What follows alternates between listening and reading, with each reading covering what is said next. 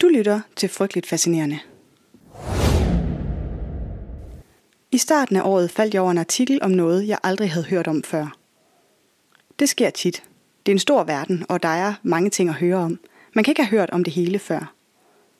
Det, der alligevel fik mig til at stusse en ekstra gang, var, at det handler om sygdom. Måske er det sådan en slags post-pandemi-nervøsitet, der gør det. Ikke flere nye sygdomme. Jeg vil bare gerne have de gamle sygdomme, som vi kender. Nej tak til abekopper og det, der er værre. For det er værre.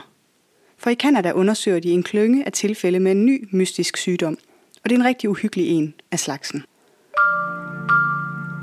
Velkommen til det her afsnit af Frygteligt Fascinerende, hvor vi dykker ned i Kanadas mystiske hjernesygdom.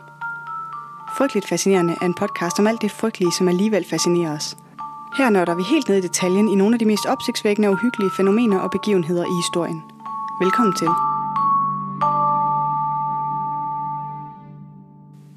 Vi er i Kanada i 2020, og hele verdens opmærksomhed er rettet mod en bestemt sygdom. Du ved godt, hvad det er for en.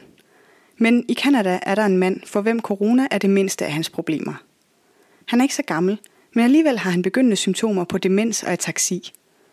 Ataksi er sådan en svækkelse af bevægelsessystemet, som giver kluntet bevægelser og problemer med koordination og balance. Det er jo i sig selv rigtig dårlige nyheder, Demens er degenerativ og ikke lige sådan en diagnose, man går og håber på.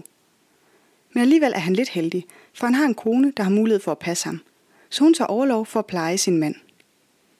Men så sker der noget, der gør en rigtig dårlig situation værre. For så begynder hans kone at få nogle underlige symptomer.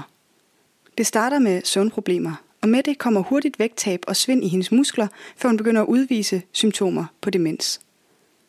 På få måneder er hendes tilstand værre end hendes mands, hun bliver dybt dement og begynder at hallucinere.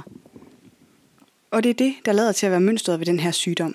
Først klager patienter over uforklarlige smerter, spasmer og ændringer i deres adfærd. Men så, i flere tilfælde inden for 18-36 måneder, viser patienterne tegn på kognitive problemer.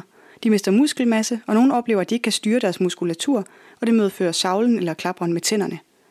Et antal af patienterne oplever uhyggelige hallucinationer. I 2015 blev der rapporteret om et enkelt tilfælde af den mystiske sygdom.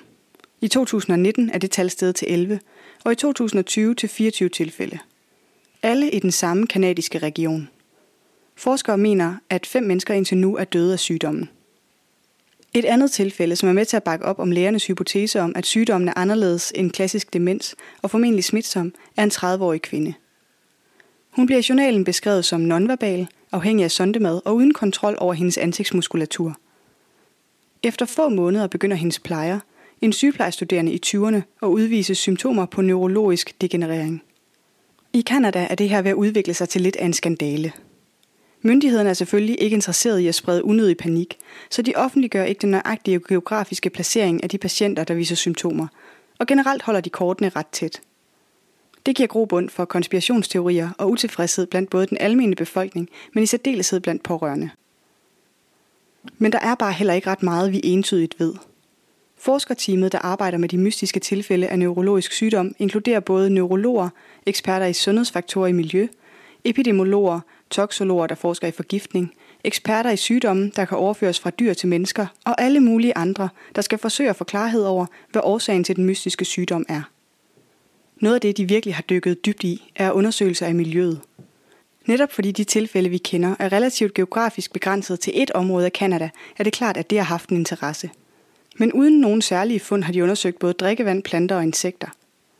Så det eneste, vi egentlig ved lige nu, er, at der er flere og flere patienter, der lader til at have den samme sygdom. Det er lidt om Kanadas mystiske hjernesygdom. Kort fortalt er frygteligt fascinerende. Researchet skrevet, optaget og redigeret af mig. Jeg hedder Maria. Der er på det seneste kommet en hel masse ønsker til emner i min indbakke på Instagram. Det er jeg helt utrolig glad for. Bliv endelig ved med at sende jeres gode idéer ind. Hvis du kunne lide det, du hørte, så giv endelig podcasten en anmeldelse. Det hjælper andre med at blive frygteligt fascineret. Tak for nu. I researchen til det her afsnit har jeg brugt oplysninger fra The Guardian og NHS.